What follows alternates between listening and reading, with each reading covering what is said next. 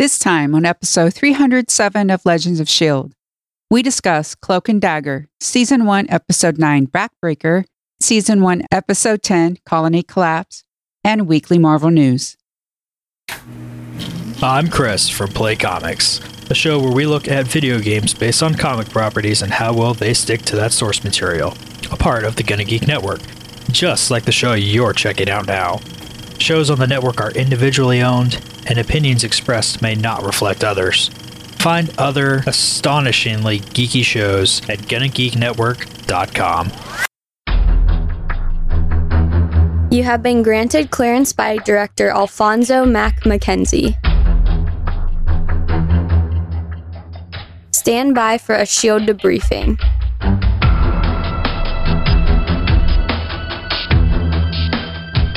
All information to be discussed here is classified and may only be discussed among agents granted clearance by the SHIELD director.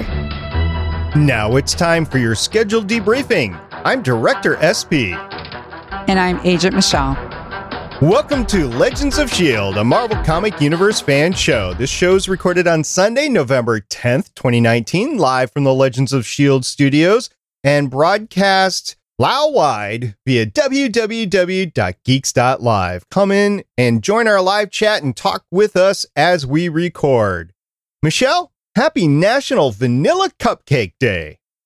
I like vanilla cupcakes because then you can play with the icing and such like that. It's a nice base for things. Not only is there a National Vanilla Cupcake Day, there is a National Chocolate Cupcake Day, which I believe is October 18th. There is also a National Cupcake Day and an International Cupcake Day. Is there a day for breakfast cupcakes, which are just muffins? Because that's what muffins are. Muffins are breakfast cupcakes. I think all you have to do is create it and put it into the National Day Calendar database.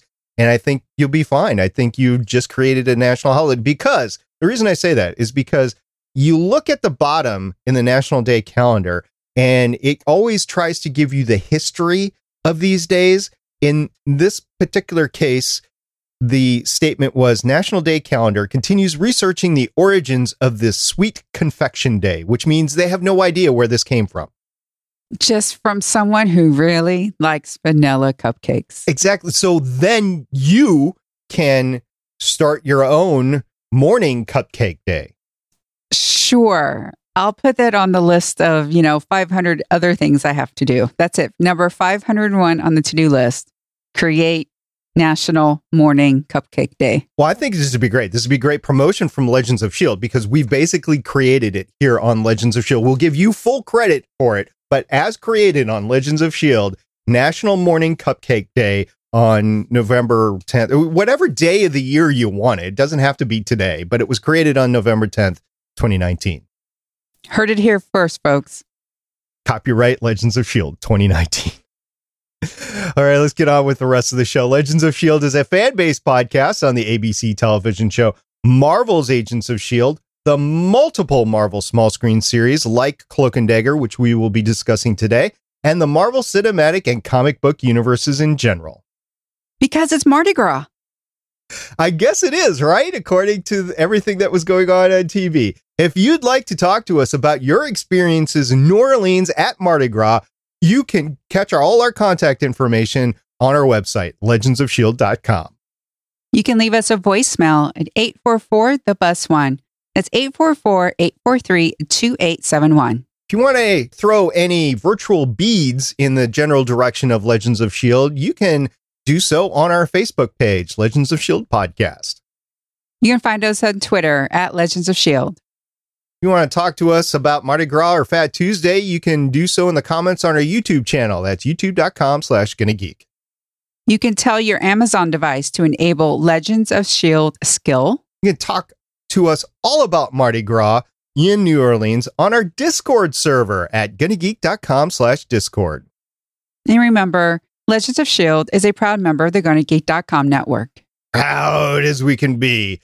As you can tell, longtime listeners of Legends of S.H.I.E.L.D., you can tell that we are just two of the four normal agents that are part of the cast on Legends of S.H.I.E.L.D., right, Michelle? Correct. The other two one, Agent Haley, and one, Agent Lauren, are not here today. True. They should be here next week as we discuss Cloak and Dagger season two. But in the meantime, we're going to discuss the penultimate and finale episodes of Cloak and Dagger season one right now.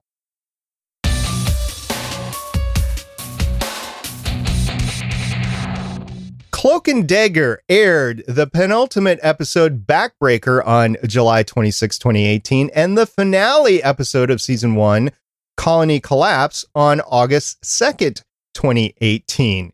Now we'll go over the creative team of Backbreakers, the first episode. It was directed by Jeff Woolnough, who has 73 directing credits starting in 1991.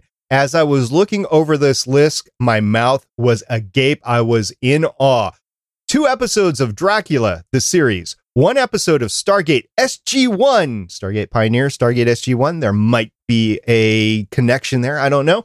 Two episodes of Earth, well, the final conflict, three episodes of Sliders, six episodes of The Outer Limits, six episodes of Dark Angel, one episode of Smallville, one episode of Birds of Prey, three episodes of Battlestar Galactica, two episode of Eureka. Oh, I miss Sarah. Talking about Sarah, two episodes of Terminator, the Sarah Connor Chronicles, one episode of The Vampire Diaries, two episodes of Perception, two episodes of Heroes Reborn, eh. 10 episodes of Vikings. Oh, what a great action packed series.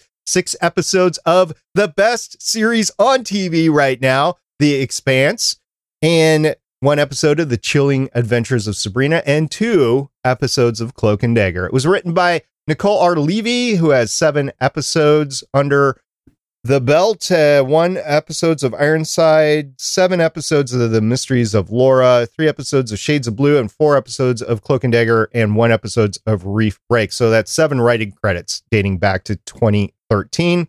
It was also written by Peter Calloway, who has seven writing credits starting in 2007, four episodes of Brothers and Sisters, which, if you remember that correctly, it did have the lead of Catco on that series, right, Michelle?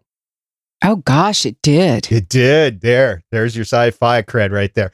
Six episodes of Under the Dome, two episodes of Legion, and one episode of American Gods, with five episodes of Cloak and Dagger. Michelle, why don't you give us the action-packed finale creative team of Colony Collapse? This episode was directed by Wayne Yip, who has 21 directing credits starting in 2008. Credits include four episodes of Secret Diary of a Call Girl, four Misfits, one Salem, two episodes of Dirk Gently's Holistic Detective Agency, one Cloak and Dagger, four Preacher, three Doctor Who, one Deadly Class, two Into the Badlands, four episodes of Happy, and two of Treadstone. This was written by Joe Pokaski, who has eight writing credits starting in 2006, including eight episodes of Heroes, two Daredevil, 16 Underground, and seven episodes of Cloak and Dagger. Cloak and Dagger is based on the Marvel comics by Bill Mantlo and Ed Hannigan. All right, Backbreaker. This was an interesting episode for me to watch because the priest went through the hero's journey, and I actually took it I was listening, like as a student, I was listening, like, okay, what happens to a hero's journey? You know, you follow them as they're gaining in their, you know, they've met their their um, their teacher, they've learned a little bit of what they can do, and then everything falls off. And and basically, that's what we're talking about here in Backbreaker. I really enjoyed that. So thank you very much, writers, for putting that in there. That was great story teaching. I don't know how much of it is true. I seem to be true to me, but I, if you're interested in actually writing yourself, you might want to actually take a writing course on this stuff. But I thought it was interesting for me from the just the viewer standpoint of, oh yeah, go through every hero's journey that I've ever seen. This is it. Yes, and I like the message about how we read these stories, we want to experience these stories because we want to see ourselves in there. The myth is our story in in actuality and that's why we actually do want heroes to go through this journey because they pick themselves up after obstacles. And that's what we want to do. We want to actually be able to overcome obstacles and do the right decisions and not become, you know, become better people, not become supervillains. Also, this was the first time that we had seen Father Delgado since episode two, I want to say. I mean, we've been in his office, but this is the first time we've seen him in a while. So this is the first indication I have is there is a lot more to come out of this series in season two. I don't know if they knew they were getting a season two off the bat or not, but I was missing a lot of his story. We got a big reveal in this episode. I don't remember talking about it in episode one and two, but there was a big reveal for Father Delgado in this episode. Yes, uh, Tyrone touches him, and we learn that he was involved in a drunk driving accident. And I really thought there was more about that storyline in season one. That was my fault. It's actually picked up again in season two. I really thought that actually came a little bit earlier in season one. And I'm going, where is that reveal? And then I see it. And then I realize, oh, the other stuff happens in season two. Oops. Right. So that was Backbreaker. And in Colony Collapse, it was interesting because you basically got all the terrorists coming out and you got all the history of New Orleans. You got the divine pairings and the history of the divine pairings that comes out. You really see it spelled out for you in case you've missed it all along this season. And it was a, a good tie up. But again, there's things that happen at the end of Colony Collapse that you're scratching your head and you're going, I'm sure glad there's a season two because if this was just a season one and then you get nothing, this is kind of an alphas thing that happened on Sci Fi Channel where they cut it and you're like, there was a big cliffhanger and you're just not giving us anything. And there was never any movie about it, never anything. So I'm glad there's a season two because Colony Collapse really collapsed everything around it. It rebuilt a lot, but not to 100%. No. And not only do you have a you know, again, a repeat of a divine pairing incident, because I, I really do like how they interweave and how you get each one. I really like how Tyrone and Tandy, especially Tandy, Tandy's the one that is basically flipping the middle finger to this whole idea that one of them's got to die and is like, we're going to show them it can be done differently. She actually is like, we're both going to die, but they don't, which is cool because if they did, then we wouldn't have a season two. At least not with them. And it would be kind of hard to do it without them because they are literally cloak and dagger. In these episodes, we get stuff like we get Stark and Rand references. We get a Stan Lee cameo, and it's about as good as the cameos are going to get from here on in, even though this was still when Stan was alive, when it would, was aired, and definitely when it was filmed. And you also have tremendous fights going on and you have storyline coming out the wazoo. You also have new powers that there's new things that they figure out that they can do with their powers, cloak and dagger. So this is action packed. Where do you want to start, Michelle? I want to start with how Tyrone and Tandy regress because that's really where like the hero journey lecture begins about how the hero's done great things, but then they've experienced trauma especially Tandy. Tandy, she has all this money, yet she's going back to drugs because of what she learned about her father. It's that whole perfect image of your dad being shattered, and she's trying to deal with that. And regular drugs isn't doing it for her. She actually learns that she can take people's hopes, manipulate them, and get high that way, which is very disturbing that was disturbing, although in character because she's been painted as an addict all along. So I was taking a look at that and going, Ooh, this is bad. I don't like this one bit, but this is totally Tandy. This is where she is. As much as we've loved her growth over the course of the eight prior episodes, you know that at the heart, she still has an addict issue. And then I thought she was going to rob the guy, and she did. She ended up robbing the guy that she was in his house, but she was robbing him of his hopes. And I don't know if that was the first time she discovered she could do that. I tend to think that she already knew she could. When did she learn how to do this? Sometime between episode eight and episode nine, it seems like. Um, it seems as though during her regression and she was going back to conning men again, probably during one of those encounters, touching one of them, she probably realized that she could do a bit more and that's how she just kept doing it and everything. Definitely disturbing. And she didn't discriminate. She even went back to her boyfriend, which, by the way, has been languishing in prison this whole time. And I don't know how much time you think occurred between episode two and episode nine.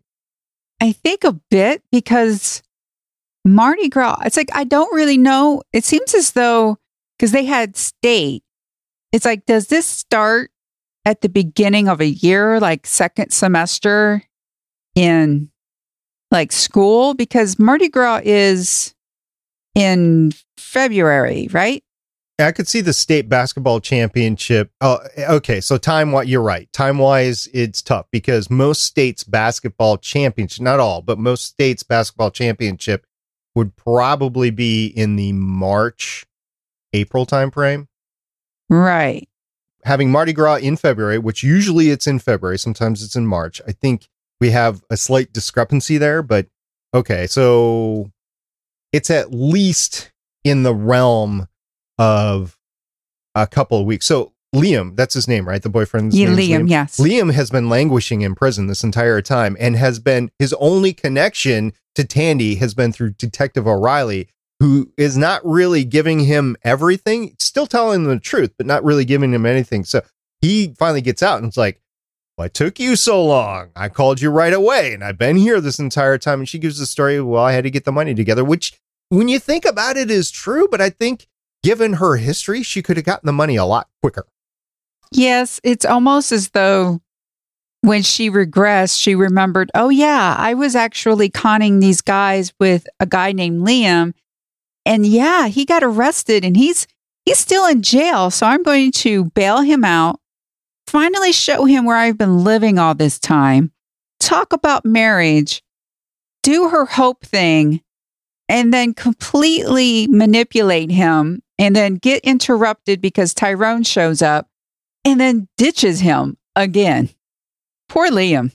I know. I don't know if we're ever going to see him again or not. Please don't spoil me, but I would guess that he's gone just because he took the money and ran. There's no reason for him to come back. Plus, he has no hopes. He has no tie to Tandy whatsoever. So the only thing keeping him to the area would just be his imagination, lack of imagination, I guess, to get out because I don't think he's had any family or anything in the area, at least not that we've seen. So if I was him, I'd leave, but I don't know if we'll see him again or not. Again, please don't spoil me case you've seen farther like Michelle, but Michelle's not going to spoil me because Michelle's a good co host. I've been doing my best. I appreciate it. Well, we did get, you're big into the world building, as am I, and we did get the Stark Rand comment out of Peter Scarborough himself. Like, somebody's got to, the only way to compete with the Starks and the Rands. I'm like, okay, definitely, we're in the Marvel universe. Yes, we've gotten, they call O'Reilly New York. We've gotten a Misty Knight comment from her. And again, Roxxon that connection and that whole idea of we have to be awful people. We have to be this awful company in order to be as powerful as the Rands, as Tony Stark. That's just a poor excuse. Well, remember, he wants power for the sake of power. He wants to mine this power that's in the ground, this natural resource that's in the ground, because he wants to get more power. So that's just the way he's thinking. And we've seen his hopes, by the way, which is really disturbing. So Peter Scarborough is not a good guy. Tandy, he not only wipes him of his hopes, but I think he wipes him of everything he is because he's just sitting there catatonic in the elevator or he's dead. I don't know, one of the two. Later on, when his sniper finds him or his assassin finds him or whatever. And that's another loose end. The assassin, she is still around at the end, right? Nothing bad happens to her, right? Right. She finds Peter. Tandy leads Peter through a door, and I think she did to him what happened to Ivan Hess. Yeah, it seemed like the the loop, the Groundhog Day that was going on in there. We start to hear like the klaxons going off as he goes in there, and it just seems like now he's trapped in his own prison that was originally created by Ivan, but is in there. Or maybe that's just be part of the land of Loa. It was a very pivotal part, a very pivotal time period. So the land of Loa is actually making this, I don't know, pocket universe or something like that. So yeah, he's in there and he's not coming out. So yeah, he's not dead. He's catatonic, just like Ivan was. Good point. Let's talk about our favorite Chantel, Tante, as Evita calls her. And we see her traipsing around New Orleans, spitting out rum, which might or might not be what's going on with Haley right now. She might be trying this out. She saw it and she's like, I need to try this out. Just spitting out rum everywhere and maybe not spitting out all the rum. Maybe. I'm just thinking. She's doing a ritual and she's basically following, I guess, the energy of the town because every once in a while she's stopping. She's wearing bare feet. I mean, wearing bare feet. She's not wearing shoes, so she's walking around barefoot. You mean she can take off her feet and then put on? I, yeah, yeah, yeah. I know. Okay. Yeah, which being barefoot gives you more of a connection to the ground, to the earth. And she's doing these different symbols, and eventually, she realizes it seems as though there's a pattern, and she looks over and she sees one of the Roxxon pipes because she knows something is coming. She knows it's been accelerated. That could be because of possibly what Tandy and Tyrone have been doing. But yeah, she realizes. And I think it's interesting about the stories and how what events it was tied to a famine, a hurricane, the War of 1812, which we've heard in the um, this season a few times, and then the Spanish flu. So I think it's interesting that it's been different types of events. It was great storytelling, at least, because you got to see the divine pairing coming out and, and one dying in each case in, in completely different aspects. It was, and sometimes they didn't even know each other, like the soldier and the refugee, the woman that was the refugee. They didn't know each other. They just happened to be in the same area for, I don't know, a minute maybe as the soldier died. And she took the message forward to make sure that the war actually stopped. So that was interesting. Also, the symbol that she was putting down in in the four, right? So she's making the quadrant marking. I won't say cross because it's not really a cross, but she was marking a square into four smaller squares and then putting a mark in each of the squares as she was going around with chalk on the ground as she was going around everywhere. And I just want to link that to the Stan Lee cameo because the Stan Lee cameo in this was a picture on the wall, an art on the wall, but it was in four quadrants. So very similar to what Chantel was going around New Orleans doing. Did you pick that up? I related the Stan Lee cameo more to the Andy Warhol inspiration of the picture. That's when I see something like that, I'm automatically taken back to like the Andy Warhol technique, like what he did, like the whole Marilyn Monroe and the Campbell soup thing. So when I see artwork like that, my first thought is always Andy Warhol. So I did not make that any sort of connection. But one could make that connection of the four different quadrants. Suppose you did. I did. And we talked a little bit about Tandy really having new powers of taking away people's hopes Turns out Tyrone has developed his own similar power, although he does not actively use it as much as Tandy did. With Tyrone, his development really has to do with instinct. He's been living with fear and guilt all this time. He doesn't know what he is without it. That's part of his regression because he's fighting again. And that whole the priest said the war is over, but for some reason the battle is raging on. And Tyrone needs something to ground him. His cloak gets destroyed, and Tandy finally returns uh, the hoodie to him. I think it's interesting. She said that's the first thing she stole. So with Tyrone, it's always been more of a instinctual, unintentional development because he's he talks about like trying to control it and how to activate it. It's like he he hasn't worked on manipulating it as much as Tandy has because well, that's Tandy's character. She likes to lie and manipulate. That's who she started out. You know, I was looking at the um the original sweatshirt, right? And it's big on Tyrone now. It was big when he was a kid, and and I do remember that. They tried to merge that continuity pretty well, but I think if it was on little Tyrone, as big as it is on big Tyrone, that he would have basically been walking around in a tent And that wasn't the case. I mean, it was big on Little Tyrone, but it wasn't as big as it was. So, little bit of continuity issue there, but you get the point that Tandy gave it to him. And Tyrone still has the slipper. So, I don't know if that comes out in season two or not. I mean, it could have, I didn't remember seeing it in his stuff as he moved into the church at the end, but it was back in his room. So, he didn't give it up. And I don't think it really matters at this point, but it might. I don't know. Yeah, so he is very shocked at the end with Connors. He warns Connors, Are you afraid? I can make you afraid. And Connors is like, Yes. And Tyrone could have killed him, but he tries, he is like, I'm going to be better than that. And he turns to walk away, but Connors, being Connors, turns to shoot him. The darkness that comes out of Tyrone grabs Connors and draws him in.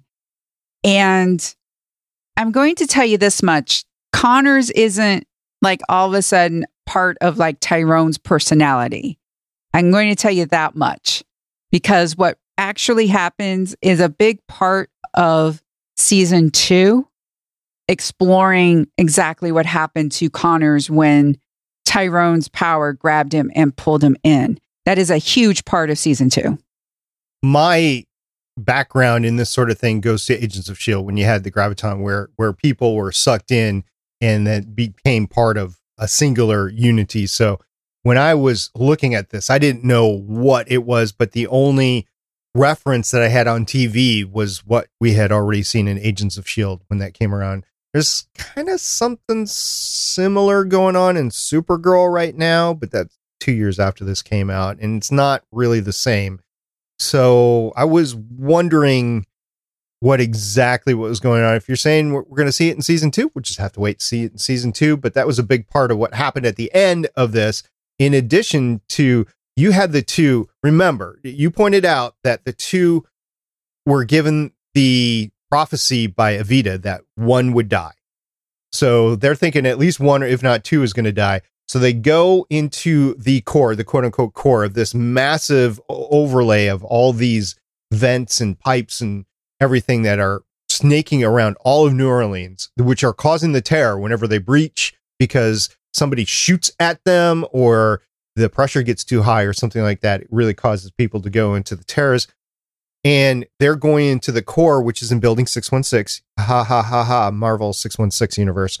And so they go into the, the core, or at least Tyrone gets in the core because he's doing the cloak thing. He gets in there, he pushes the red button, he shuts the valves down, and it's just not enough. So what happens is exactly what I said was going to happen. At some point in time, they're going to use this power of colliding together. They didn't explode, but when they touch each other, when they merge, they're able to suck up all this stuff and then throw it off into the sky, into the universe somewhere. I don't think it's gone forever, but it's out of New Orleans, like it was shot into space or something like that. And they were able to save the city. And not only that, but they got transported to the top of the Superdome. Exactly. Evita thinks it's going to be Tyrone because during the history of the divine pairings, the one that has a mark on the left arm is the one that ends up dying. So Tyrone ends up having a mark on his left arm, and Evita and Evita sees it she's convinced it's going to be Tyrone. But when Tandy enters, I love how she just uses that shard to make herself a door. She gets knocked back and she actually gets a little burn on her left arm as well. Mm-hmm. So they end up both being marked on their left arms. Part of me is like, did they both need to have not only the mark on their left arms and their combined powers, or was it just enough for the combined powers to be enough? Because part of me is like that whole, because they made a point of the left arm thing, especially since I rewatched it. They sort of really made a point to show Tyrone's left arm and then Tandy's left arm. I almost wonder if it's like a combination of the two that allowed it to happen. However, it happened, it happened. They were able to survive and live to another day. And Connors is gone. And oh, by the way, O'Reilly, she gets caught up in all this too there's this whole thing that happens where Connors is actually out and the video is in her little YouTube video is inadmissible, or at least so he says. So he gets out and he taunts her at the cop hangout which they were mourning Fuchs. It was, you know, the the night after thing where everybody gets together and they're just mourning what had happened. It's not really a wake, but he comes in there and she is drunk off her rear end. She's poured a whole bottle of Jameson into herself. So she starts to try to fight Connors, and you know this is going nowhere because unless she has a superpower of being able to withstand alcohol, she's not going to win that fight. And she didn't. She lost. She lost miserably. So you got that going on, and then you had Tyrone that was set up by Connors and whoever else that he was going to take the fall for murdering Fuchs. Still is. That's another thing that's confusing me whether Tyrone is still on the lam from Fuchs. I think he is, and that's why he's in the church. And so the two of them are going to be taken out and and basically killed. Nobody's going to worry about him after that because of the trouble that they're both in. Because she could also be linked to it as well. And they get out of it because of the terrors, basically. I mean, they were starting to get some help from a cop, but they basically got out because of the terrors. And then she goes out and helps them with rubber bullets or non lethal bullets or something like that coming out of a rifle. So she clears a path for Cloak and Dagger as they're running down the street in the middle of all the terrorists. But then Connors finds her, basically shoots her several times. She's wearing a bulletproof vest. So shoots her a, couple, a few times in the chest and then kicks her to the point where she is now into the lake and basically dead, right? As the, at the same time that the terrors are, and she gets a shot of the terrors in the face. Well, the last scene we see is O'Reilly is, you know, like any creeper movie, you know, Halloween movie. And as we record this, Halloween just happened, but she's like clawing her way out, and then she stands up. Her hair is all ratty and wet, whatever. You don't know if she's sane or not, and then she starts walking away. So that's something that's got to be solved next season as well. And I don't know if O'Reilly's back or if this is a somehow turned version of O'Reilly or what. I'm not in uh, a, in a I've not read the comics, so I don't know if O'Reilly runs into these same things in the comics either. So really important stuff happens at the end of this season.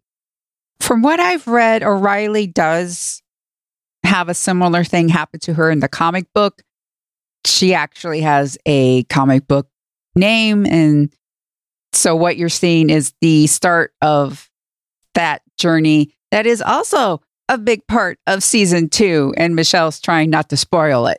I appreciate that. I can't wait to get into the next.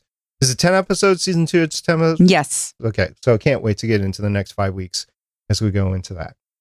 One other fight that happened that I just want to make a note of it actually happens earlier on when the assassin comes to Melissa's house, which is Tandy's mom, and she's basically holding Melissa, the assassin. I don't know what the assassin's name is, but she's holding Melissa as gunpoint to try to get to Tandy to try to tie up loose ends.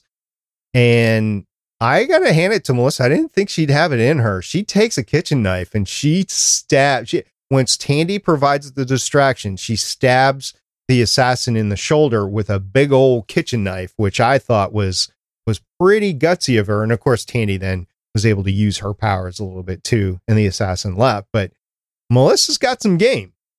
She does. And we see Tandy actually move back home. Tandy has learned from a lot of her things. And I guess fighting off an assassin with your mother kind of, you know, mother daughter bonding time. Little family bonding. Uh, uh, actually, after Tandy found out that her dad was not so great. Also, it was heartbreaking when you were listening to Ivan saying, Nathan was such a good guy. And Tandy was like, You have no idea. And she just gets up from the table and leaves from the brunch because she just can't handle it. What Ivan was saying about her father. And Mina didn't know what was going on either. This was heartbreaking. So, this is at the bottom of the regression that Tandy is going through, and she holds Mina's hand basically and takes a little bit of her hope away. And so then Mina kills a bee.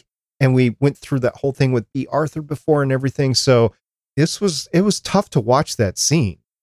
It was. It's sort of like the moment where you don't like the hero. Because in some stories, you actually do have that moment of, are you going to lose complete faith in the hero, they're beyond redemption. And it's something about how she does fight her way back to caring and to actually wanting to do what's right. The other thing I want to point out on Tyrone's side of the things is his mom was like, I can't believe you did this and this is why and and all that comes to true later, but it was the dad. The time he had with the dad at the Red Hawks place when the police are coming to get him actually. And dad said, "Look, don't call, just go. Don't send us a postcard, don't try to contact us at all. Just go and never return. And this is the only way that you're going to survive this."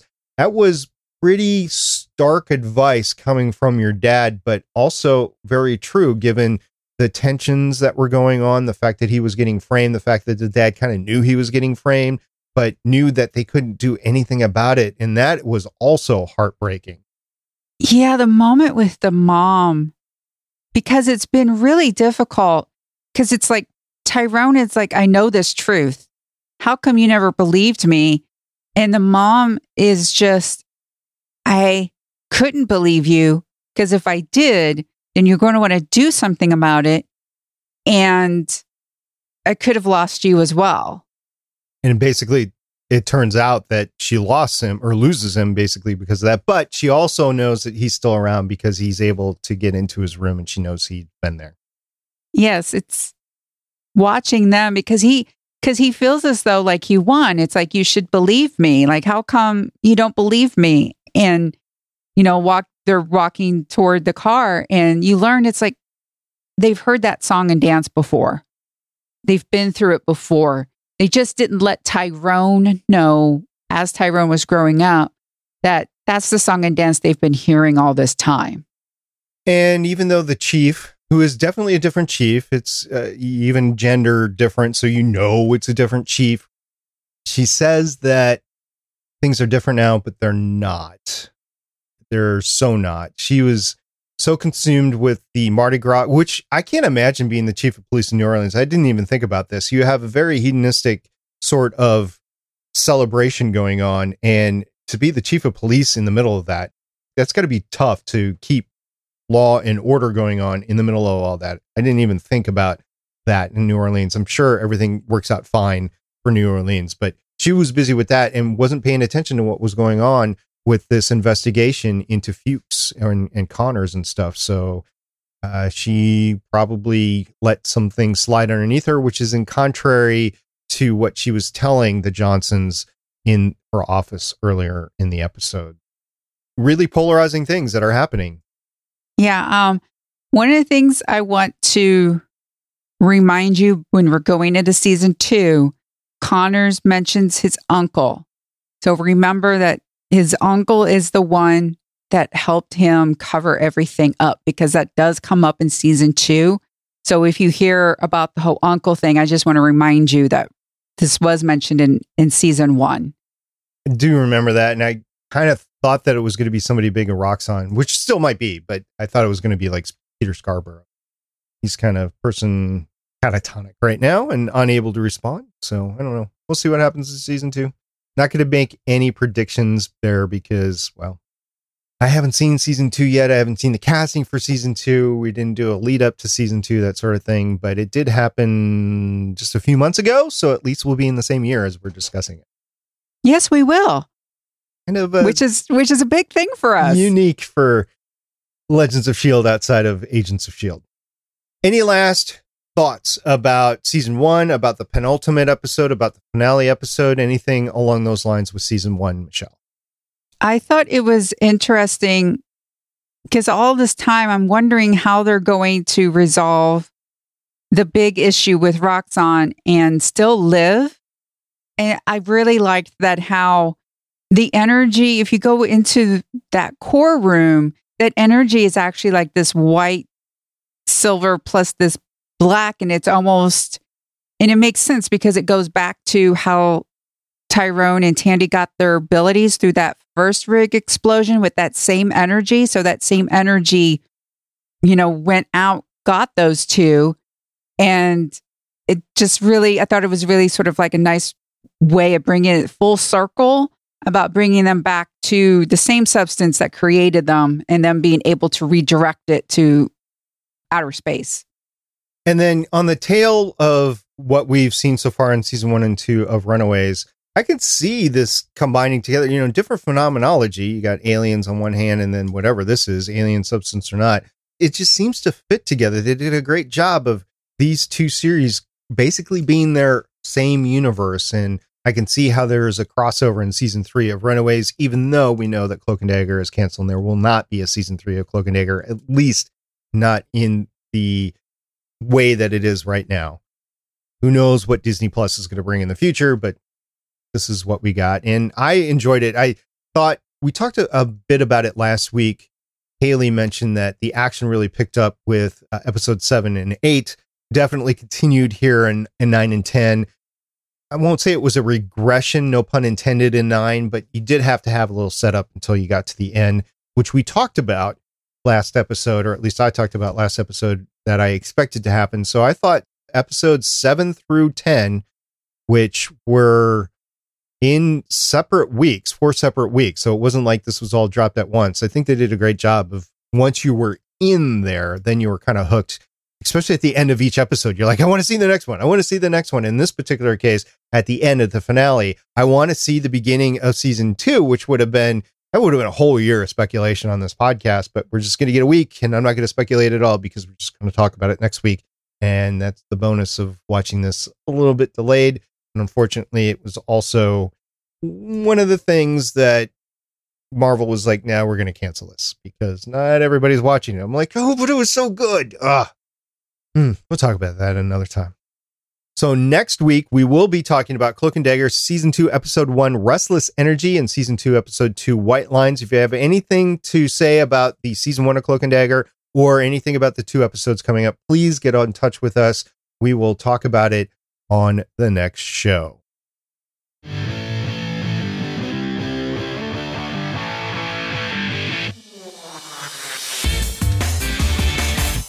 Well, it seems we have a story about Disney and Hulu. Yes, we do. Actually, this is a story that you posted in our Discord server, but I, I saw it and I was like, we got to talk about it. So basically, what's happening here is FX had a streaming service, which I didn't even know that they had their own separate streaming service, but they had a separate streaming service. It's going to be discontinued by Disney and it's going to be rolled into Hulu. A little bit of a head scratcher that they're not pulling it into Disney Plus, but I can see them wanting to maintain the viability of Hulu. And when you talk about the two underneath the same company, why have FX separate from Hulu? Let's just combine everything in Hulu, make it easier for people to subscribe to one thing or another. You got Disney Plus and Hulu, and just go forward from there. Also, this does affect the fact that if you have any FX series that you would want to watch it on Hulu now. For instance, Legion will be covering season three. So whenever this pops over, you're going to have to see Legion, Legion season three over on Hulu rather than FX. It makes sense. I think Disney is going to use Hulu first off for the more adult. I think Disney Plus is going to be what? PG 13? Because I know they have The Mandalorian, but it's still Star Wars, and Star Wars is still PG 13. So something like Legion, I don't think would work on Disney Plus.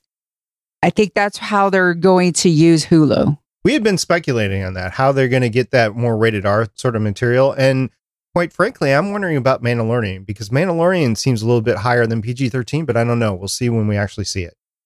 I think it's going to be one of those things where it's going to be right at like the top of PG 13. It's like everything you can get away with right at that line. I think that's what The Mandalorian's going to be like.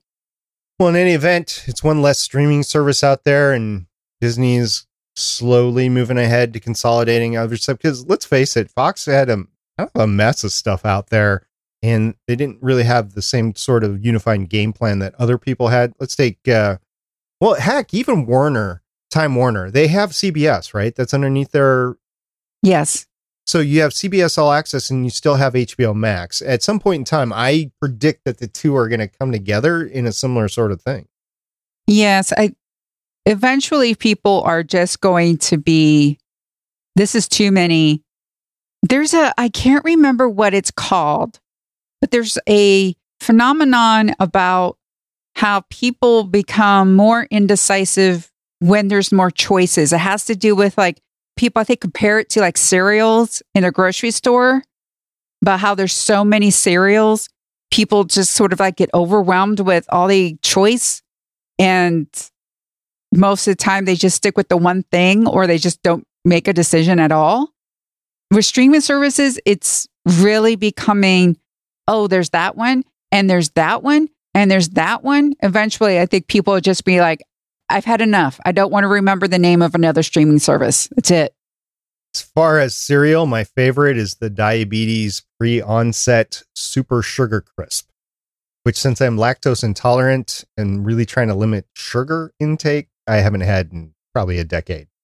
That's my favorite cereal. It is hands down. I did have it when I was off of it for a while and I had it. I bought it for the kids at one point in time when they were younger and I, I had it. I'm like, oh my gosh, this is, I, it was just too much sugar in my mouth. It was like, oh my.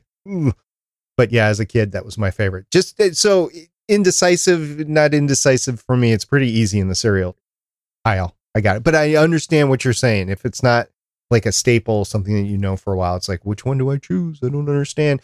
And yes, streaming services, same way. I get it. And matter of fact, I'm talking about cutting the cord here now and like seriously investigating the options of cutting the cord. And it's a little bit daunting. So we'll see what comes out in the next few months. Well, thank you very much for posting that in our Discord server. That was an interesting note. And I think everybody agreed that they're not surprised, but we'll see what happens in the future. Well, Michelle, I think we're at the time during the week where we're just going to suck all the terror that's left out of New Orleans and get on out of here.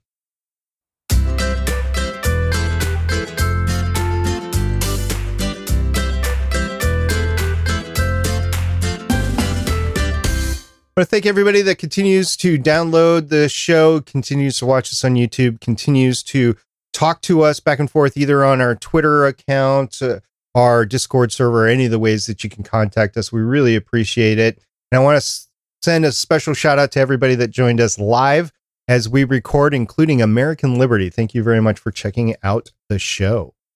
Yes, we appreciate all of you. Thank you for listening to us. Even when we talk about things that are over a year old, we really do appreciate it. And all the interaction, Twitter, Discord, we love it. We love it. We love Marvel, and we'll continue talking about Marvel until we can no longer talk about Marvel.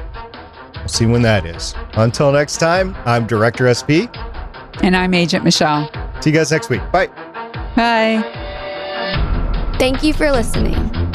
If you want to leave us feedback, go to gonnageek.com and you will find all our contact information and other shows. You can also visit legendsofshield.com where you'll find our complete archive of podcasts. The music heard on this podcast is by Kevin MacLeod, found at incompetech.com, and also artists on pond5.com and audiojungle.net. The opinions heard on this podcast are those of the individual hosts and do not represent Stargate Pioneer Productions, Legends of S.H.I.E.L.D., or Gonna Geek. Agents of S.H.I.E.L.D. is the property of the Disney Corporation, Marvel Studios, and ABC. No infringement is intended.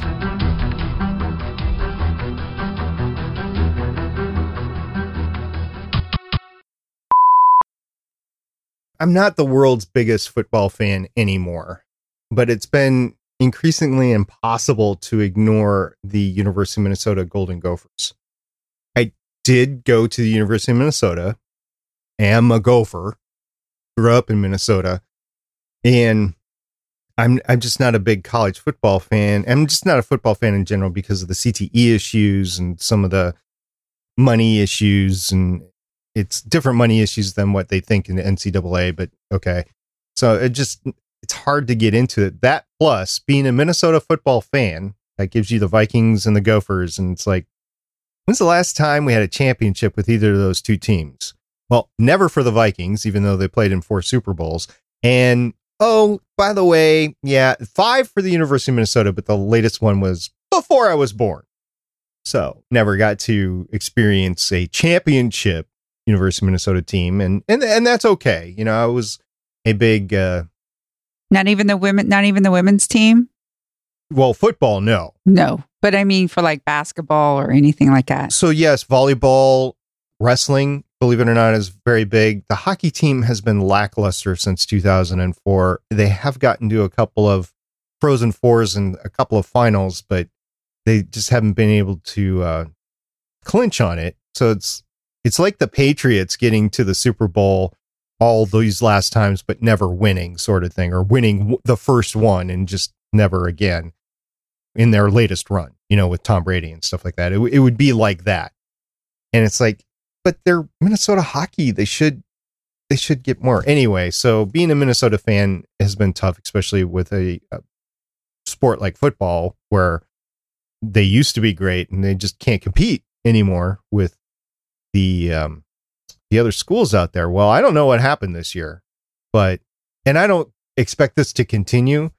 But I don't know if you heard about their epic win yesterday. Nope. So they were ranked, and it depends on what ranking you look at. And I know this is all going to change next week anyway, but so they were ranked 13 and they were playing ranked number four Penn State, which is all in the Big Ten, right? And I'm all all week long, actually all two weeks because I knew this game was coming up for two weeks. Both teams had a bye, and I was like, no, they haven't played anybody yet, and they're just gonna lose. And, and you know, we got to be typical typical Minnesotans and be like, oh, okay, yeah, we're we're just gonna fold now. Yeah, go home. Yeah, thank you very much. They pulled off a win. It's the biggest win in the school, basically the school history. They say modern day because they have won five national championships, but it's been a long time. So basically, since the college bowl system has come together, they actually won against not only a top ranked 10 team, but one that was slated to go to the playoffs, a top four team. And they won. And it's like, wow. If you saw the pictures afterwards, which since you weren't paying attention to it, you didn't. The stands were a sea of maroon afterwards. The field was a sea of maroon afterwards. So I don't know where the, all these people came from because the stadium was still full and then the field was full. So it was just a, kind of a Minnesota magical moment and probably will never be seen again. They play Iowa, which was ranked 18, I think, this past week.